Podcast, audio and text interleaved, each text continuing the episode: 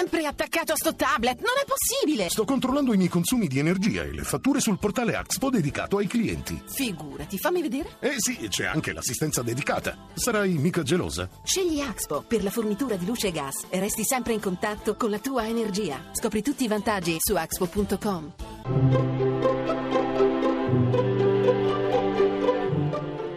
Il pensiero del giorno.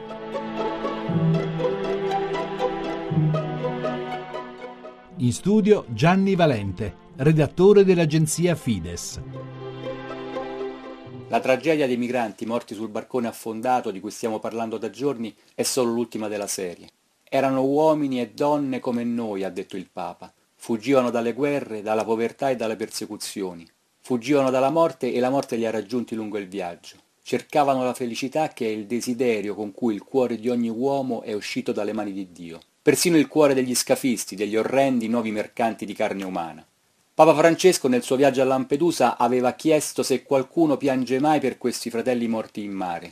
Aveva detto che la nostra società ha dimenticato l'esperienza del piangere, del compatire, e proprio questo è uno dei segni più evidenti eppure più rimossi non solo della disumanizzazione, ma anche della scristianizzazione della nostra convivenza perché guardare queste tragedie con sguardo cristiano vuol dire tentare di avere lo stesso sguardo con cui le guarda e le guardava Gesù, che aveva pietà e compassione delle moltitudini, come ci racconta il Vangelo. Invece, anche davanti all'abisso di dolore, miseria, cattiveria e disperazione che sale da interi continenti e si riversa nel nostro mare, capita anche di sentire chi tira in ballo il cristianesimo per organizzare la difesa dall'invasione, chi ne fa quasi un tratto distintivo del nostro mondo aggredito, un fattore di identità etnica che occorre difendere dalle contaminazioni dei nuovi barbari.